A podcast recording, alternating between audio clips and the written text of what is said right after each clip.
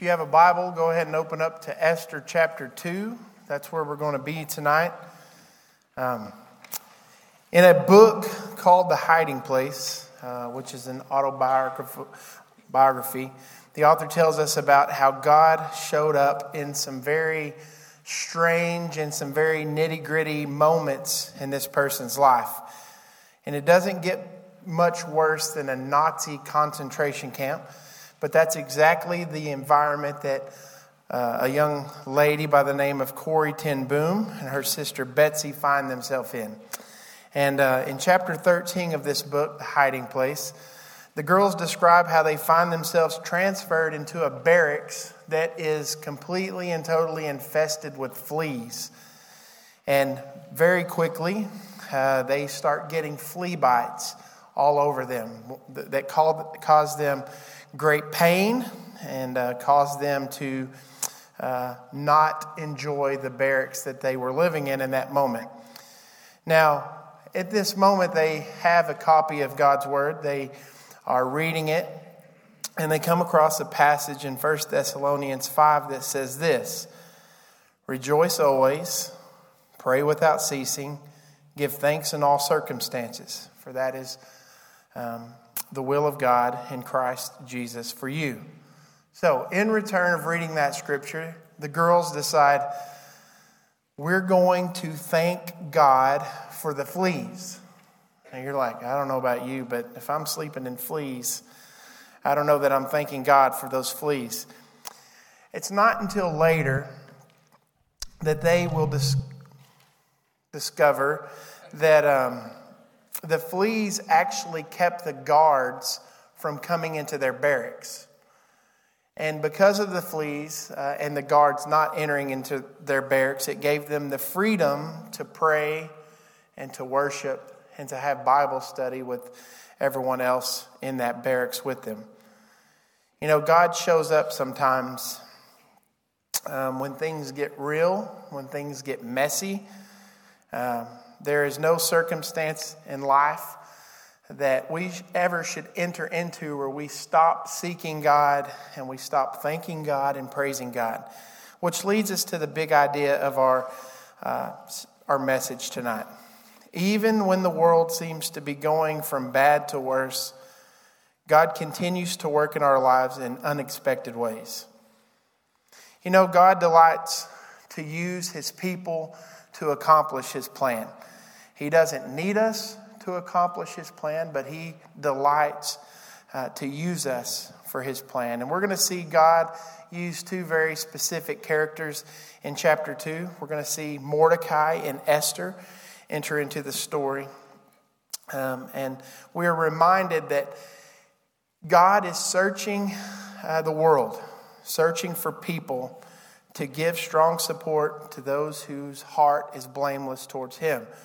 You know, God doesn't necessarily always look at your brains or um, your money or your success. He looks at your heart. And he looks at the attitude of your heart. He wants people whose hearts belong to him. And here in Esther chapter 2, we're going to see a story of a young lady whose heart is totally sold out for God. And we're going to see uh, several different reasons why. Uh, Esther is most known, I think, when you read the story for her external beauty.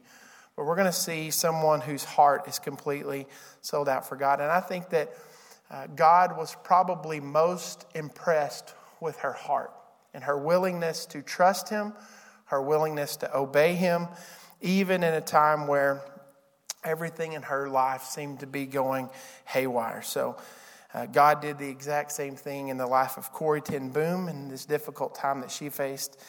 And it's also the exact same thing that God wants to do in our lives as well. So, the question that we really have to ask ourselves is will we be faithful when that time comes? When, you know, we have life circumstances where, as my dad used to say, where the rubber hits the road. Uh, when that happens, are we going to be faithful to God?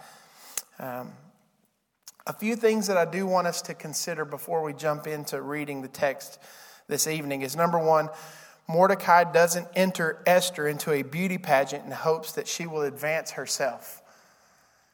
This is not uh, a beauty pageant where there is a college scholarship at the end of it. This isn't something that Mordecai willingly um, signs Esther up for. Um, we need to understand that as we get started. But we're going to see in verse 8, right here in chapter 2, that she was taken. It's not like this was something that they entered. Number two, neither Mordecai or Esther are acting on a preconceived plan to rescue the Jews. Their actions and what we're about to have, about what we're about to see take place, are not based on a guarantee uh, of safety. There's no guarantee or anticipation of the future problems that are going to arise very quickly down the road. Uh, it, Esther 2 is also, number three, uh, giving us an example to follow when we don't know what tomorrow holds. As we read in chapter 2, I hope that we will look at this story and let it be an example to us and how we should uh, act when things don't go according to plan, when things completely seem to be spiraling out of control, when you don't know where God is and what God is doing. We sh- should trust Him, and this gives us a great example to follow. So, with that, let's pray and we'll get started reading. God, we thank you for examples like this in your word of what to do when we enter into difficult times. Even when the world completely seems to be falling apart. Even when we don't see you and your hand at work, God, your promises are still true. You're still as faithful today as you ever have been. And Father, you will uh, bring to completion what you started in our lives. Help us to trust you in the good days and in the bad. We ask this in Jesus' name. Amen. Let's start reading verse 1. It says, After these things, when the anger of King Ahasuerus had abated, he remembered Vashti and what she had done and what, he, what had been decreed against her. Then the king's young men who attended him said, Let beautiful vir- uh, young virgins be sought out for the king, and let the king appoint officers in all the provinces of the kingdom to gather all the beautiful women uh, the beautiful young virgins to the harem in Susa, the citadel, under custody of Haggai, the king's eunuch, who was in charge of the women. Let their cosmetics be given to them, and let the young women who the young woman who pleases the king be queen instead of Vashti. This pleased the king, and he did so. There's probably a time gap of about three years between chapters one and chapters two. Um, as we talked about last week, the king was probably in a war council meeting. This was before he would, was to go off to war with the Greeks. So um, the king, in this moment, he goes off to war with the Greeks. Um, he loses his uh, battle against the Greek, his war against the Greeks, and he comes back defeated, uh, back home with his tail kind of between his legs. And as he comes back defeated. He gets back home and he remembers his wife. And he remembers how beautiful she was. And he misses her. And um, he remembered the edict that he put into place where she could never come into his presence again. He's defeated, he's depressed, he probably wants things to go back to a little bit of normal. We can relate to that in our COVID 19 days. Uh, we just want things to go back. And all of a sudden, his, his advisors, they realize if he keeps thinking on this too much, he's going to realize it was us that told him to banish Vashti, and he's going to take this out on us. So they come up with another plan. We need to get him another wife. We need to get his mind off Vashti. And so they come up with this plan. And in this attempt to find a replacement queen for the king, the stage is set for Esther to become queen. Esther's Hebrew name is Hadassah, which means myrtle. Myrtle was a sign of God's covenant faithfulness. Uh, her Persian name is Esther or Ishtar, which literally means star. And God, because of his covenant faithfulness, is going to raise up Esther, raise up this woman like a star for the deliverance of her people, uh, for his people. But before she can be used by God, we're going to see how um, there are some things in Esther's life that she chose to obey God in that aligned her life up in such a way that she could be used by God. So she's made some decisions. She's made some decisions in her life. Um, and if we want to be used by God in a mighty way, I think there's certain things in our life that we can do and that we should do in our lives in obedience to God in obedience to God's word. And then there's some things that only God can do, that only God can change certain things that happen in our life. But I think when we do our part in obedience to God in obedience to God's word, and when God does what only God can do, it's going to set that up um, for God to do more than we could ever think or imagine. So, here's what I want us to see in this story. What's Esther's part? Um, let's continue reading in verse 5. Now, there was a Jew in Susa, the citadel, whose name was Mordecai, the son of Jair, son of Shimei, son of Kish, a Benjamite, who had been carried away from Jerusalem along with the captives carried away from uh, Jeconiah, king of Judah, whom Nebuchadnezzar, king of Babylon, had carried away.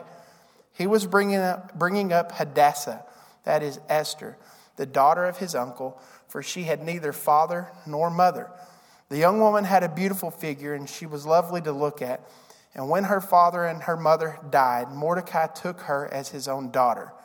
So when the king's order and his edict were proclaimed, and when many young women were gathered in Susa, the citadel, in custody of Hegai, Esther was also was taken into the king's palace and put in custody of Haggai, who had charge of the women. We're going to see Esther in this moment be faithful to God. First of all, Esther was faithful in her moral purity. Obviously, the overseers were looking out for young virgins and she qualified. Um, she had adopted uh, a morality of God, uh, an obedience to God to remain pure. She's going to trust God in this area of her life. Uh, and don't forget that she is living in the middle of a very compromising day. She was living in a time where uh, her people were in exile. Uh, it would have been very easy um, for her to go with the flow.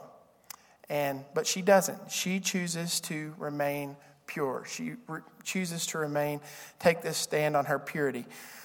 And this, let me just say this this is not so that she could become queen. She did, didn't do this in a, in a hope that one day she would become queen. She did this between her and God. I mean, you think about uh, what had happened in her life all the things that were going on. For her to take this stand, for her to remain faithful to God and obedience to God, it positioned herself to be used by God. Now, it doesn't mean that if she had messed up, if she had compromised, that God didn't love her and that he couldn't use her. But if she had not been faithful to God in this area, these men would not have chosen her to go into this beauty pageant, so to speak, to be considered for the the queen. Her decision to live out God's holiness in her life enabled her to be set up to be used by God for his purposes. God calls us all to that, um, all of his people to faithfulness in him. You know, as followers of Jesus, um, he calls us to a very high standard. Uh, and that also includes morally and sexual purity. He calls us to those things. And if we disobey, it doesn't mean that God loves us any less, but it really can maximize our ability to be used by Him. Our faithfulness to Him sets us up even more. Our culture is really messed up when it comes to uh, their views on sexuality, their views on what it means to be uh, I remember growing up even in high school, and, and you think about me growing up in high school, that was a long time ago, and, and how much to even think about uh, living together. You're like, no way that would happen when I was in high school. Um, but that's the common thing now. Everyone wants to do that before they get married. And, and so our generation is very skewed on their thinking and being faithful in this area because that's what our culture has twisted it to mean. And so, what we believe biblically to be right and wrong, our culture has completely twisted that. And it doesn't match what God has called us to. God's way is always best. Um, he isn't trying to keep us from something, he, he is trying to protect us. This goes all the way back to Adam and Eve in the garden. Um, he was trying to protect them. And yet, uh, they thought that God was keeping them from something. So Esther chooses to remain um, faithful in this area. I pray that we would uh, never want to be more like the world and stop being distinctive uh, in our walk with God.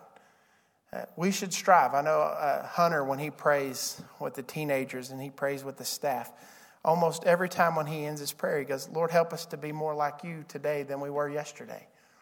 And that's what we should strive for to be more like Jesus every single day. More like Jesus, less like the world.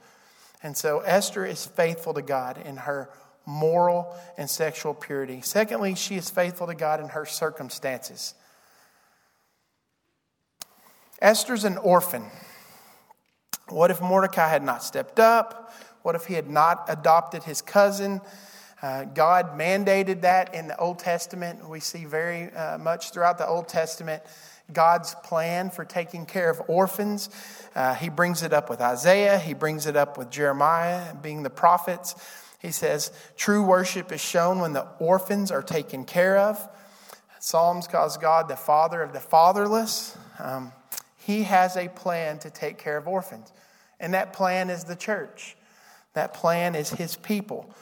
Uh, we see in James 1:27, religion that is pure and undefiled before God the Father is this: to visit orphans and widows in their affliction and to keep oneself unstained from the world.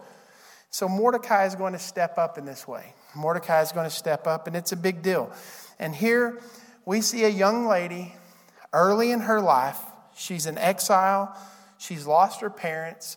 Um, her cousin is now her guardian. And now she has been funneled into what we would consider to be uh, the bachelor. Um, uh, it would be the bachelor. Uh, Persia, uh, in Persia here. And, and so in this episode of The Bachelor, she would look at this situation and go, okay, where's God? What a terrible life that I have been dealt. What a terrible hand I've been dealt. Here I am in exile. I'm an orphan. I get adopted by um, my cousin, and now all of a sudden, I'm getting funneled into this beauty pageant. And it just isn't fair. It would have been very easy, I think, for Esther to become bitter. Um, ultimately, if they did not make the queen status, they would more than likely become concubines for the court of the king or for the king himself. This was not a good situation for Esther to be in. The odds are stacked against her. This would be very easy for her to be bitter, but she becomes a humble servant of God. She's going to also be faithful to Mordecai and what he's commanded her. And as we're going to see in just a few verses, she's faithful and obedient to Haggai, even who she's under, um, under his command. Some of us need to get some encouragement from this passage today. And you're thinking, how can you look at this passage and get encouragement from it? Some of us may be living in the middle of a life situation right now where things just don't seem to be going the way you think they should be going. You've been dealt one bad hand after another. Uh, things can't, you think, just when you think things can't get any worse, another bad situation happens. How do we make sense of that when that happens in our life? We need to be able to look at this story here in Esther and even in Esther's heartache and pain she, that she was going through, God was at work for his good plan and for his purpose. That's what God does. That's what God does in our lives as well. He takes our pain, what Satan meant for evil, and he turns it for his good and for his glory. And Esther just says to God, I will be faithful. So let's see what God's part in this story. Let's continue reading in verse 9. And the young women and the young woman pleased him and won his favor, that being Haggai. And he quickly provided her with her cosmetics and her portion of food, with seven chosen young women from the king's palace, and advanced her and her young women to the best place in the harem. Esther had not made known her people and, or kindred, for Mordecai had commanded her not to make it known. And every day Mordecai walked in front of the court in the harem and learned how Esther was and what was happening to her.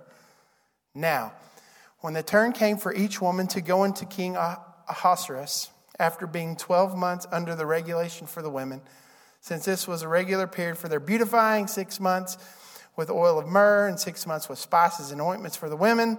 When the young woman went to the king in this way, she was given whatever she desired to take with her from the harem at the king's palace. In the evening, she would go in.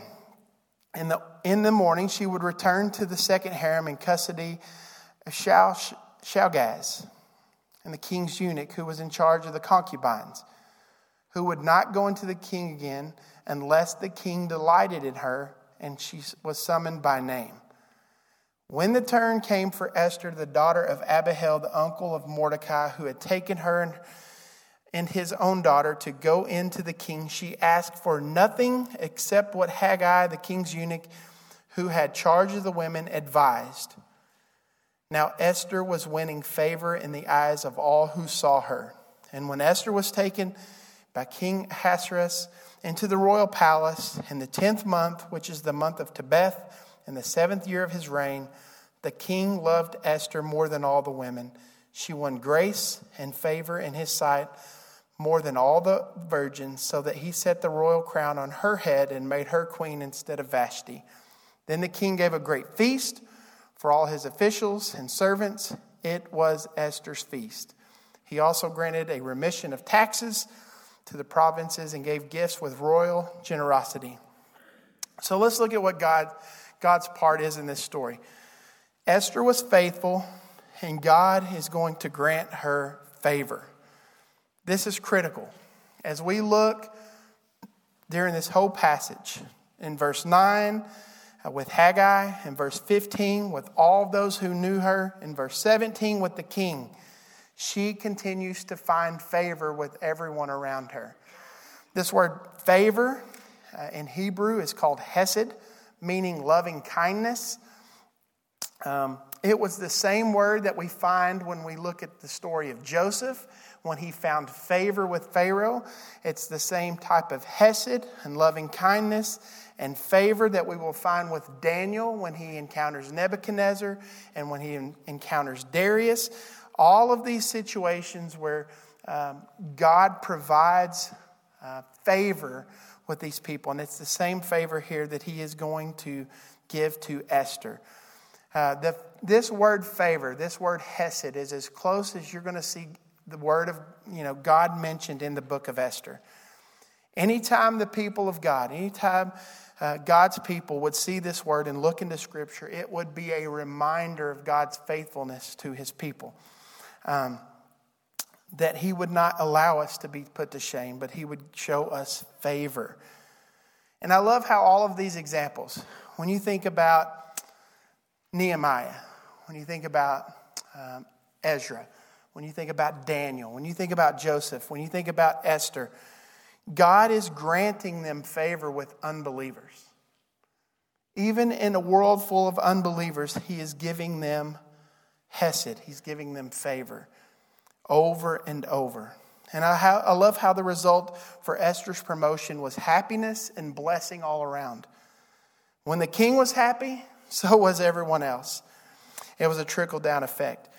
And it's funny that the exact same phrase, when it says that he's distributing all of these gifts, is the exact same phrase in chapter 1 that he uses when he distributes the wine freely. So he was happy back in chapter 1, and he was just like, let everyone drink however they wish. And now in chapter 2, we see him have that exact same attitude with Esther. He is in love, and he says, There's tax breaks all around. There's going to be gifts all around. This is a good time. So, Proverbs 21 1, great verse. The king's heart is a stream of water in the hands of the Lord. He turns it wherever he will. When God's people are faithful, God can use pagan kings for his purposes and his plans. Here's the principle when God has called us to something and we are faithful to what he's called us to do, we can be confident that He will grant us favor to accomplish that plan. There's a great story uh, of Charles Spurgeon that I read this week. And Charles Spurgeon, his church was growing, it was getting really big, and he said, I need to buy some land. I need to expand my church. And so he goes to this banker and he says, I want to buy this piece of land. And this banker's like, Sweet. I know of Charles Spurgeon, I've heard of his popularity and he wants to buy this. So he goes to another banker and he says, All right, I got Charles Spurgeon over here and he wants to buy this land. What should I do? You know what the banker tells him?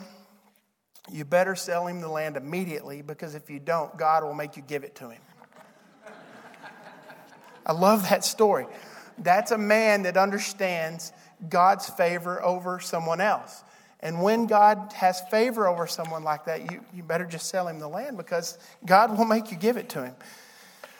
That should give us confidence in how we live our life. If this passage is true, and if we know that this text is true, we should assume that if God wants us to do something in our lives, He's going to give us what we need to, to complete it. We don't have anything to be afraid of. Think about the people of Israel. God commands them to go into the promised land. I want you to go in and take it. Everything before you, wherever you put your foot, it's yours.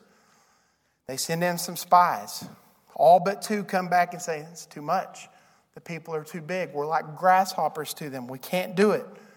So God says, All right, go take a little walk. Let's walk some of that fear out of you. And when they come back to the land again, we see them going into the promised land and they meet Rahab. Okay? They meet Rahab. And what does Rahab tell them? We've been scared of you guys for 40 years. The land had literally melted away before them. He had already given them the victory. All they needed to do was be faithful to Him. You see, God had already given them the favor. All they needed to do was trust Him. What is God calling you to do? Is He calling you to do something? Because if He is, He's going to give you everything that you need to accomplish that. And when we do that, when we do what God has called us to, He will not let us down. We don't have to question His faithfulness. He is always faithful, He always has been faithful. It's our faithfulness that always gets in the way. Um, the question is our faithfulness, not His. So we're going to see Esther crowned as queen.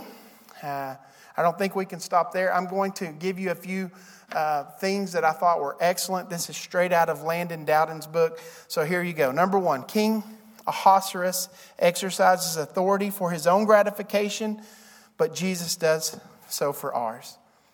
This earthly king is going to give tax relief, he's going to give great gifts, but that's after he has taken many young virgins uh, from their families. This earthly king is thinking only about his own good. Jesus doesn't do this. John 10, 10 and 11 says, The thief comes to steal, kill, and destroy. I came that they may have life and have it to the fullest. I am the good shepherd. The good shepherd lays down his life for his sheep. Number two, King Ahasuerus sought a beautiful and pure bride, but Jesus makes us into one. The gospel, by contrast, is not a long story in which a good looking, an experienced groom meets and falls in love with a radiant, pure, beautiful bride. The gospel is a love story in which a radiant and pure groom chooses to love and purify a wretched bride who has repeatedly given herself away to the world. That's the story of the gospel. And if you want a great picture of that, you can go and you can read uh, Hosea, a story about Hosea and Gomer. It will give you a beautiful picture of what uh, that is in our lives. Number three, King Ahasuerus left the women he used with shame, but Jesus takes ours away. can only imagine some of the shame that these ladies felt of being used. Uh, but Jesus takes our shame away. Everyone who believes on him, Romans 10 11, will not be put to shame. Jesus takes our shame away. He does not enhance that in any way, shape, or form. Lastly, um, Mordecai could only check on Esther's situation, but Jesus changes ours. Mordecai, um, as much as he loved Esther, he didn't have the power to go in and help her in any way, shape, or form. And to think that day after day, worrying about her situation, worrying about her well being, and what was happening to her and what type of status she was in, Jesus, however, does change our situation. He has a, the ability to change every one of our situations. He has the desire and the ability to accomplish His will in our lives. He can take away our heart of stone, give us a heart of flesh, and make us to where we want to continually obey Him and be faithful to Him. He can change our situation. Here's the last thing I want to leave you with. This is the last little quote by Roland Muller. He says the overall message of the Bible is not just a story of God redeeming his people, but it is also a story of God raising mankind from a position of shame to the ultimate position of joint heir with Christ. And that's what God does for us. We, in our sin, were um, completely lost. And God uh, chose to send his son to change our situation. He chose to um, change our situation so that we can be in a right relationship with Him once again.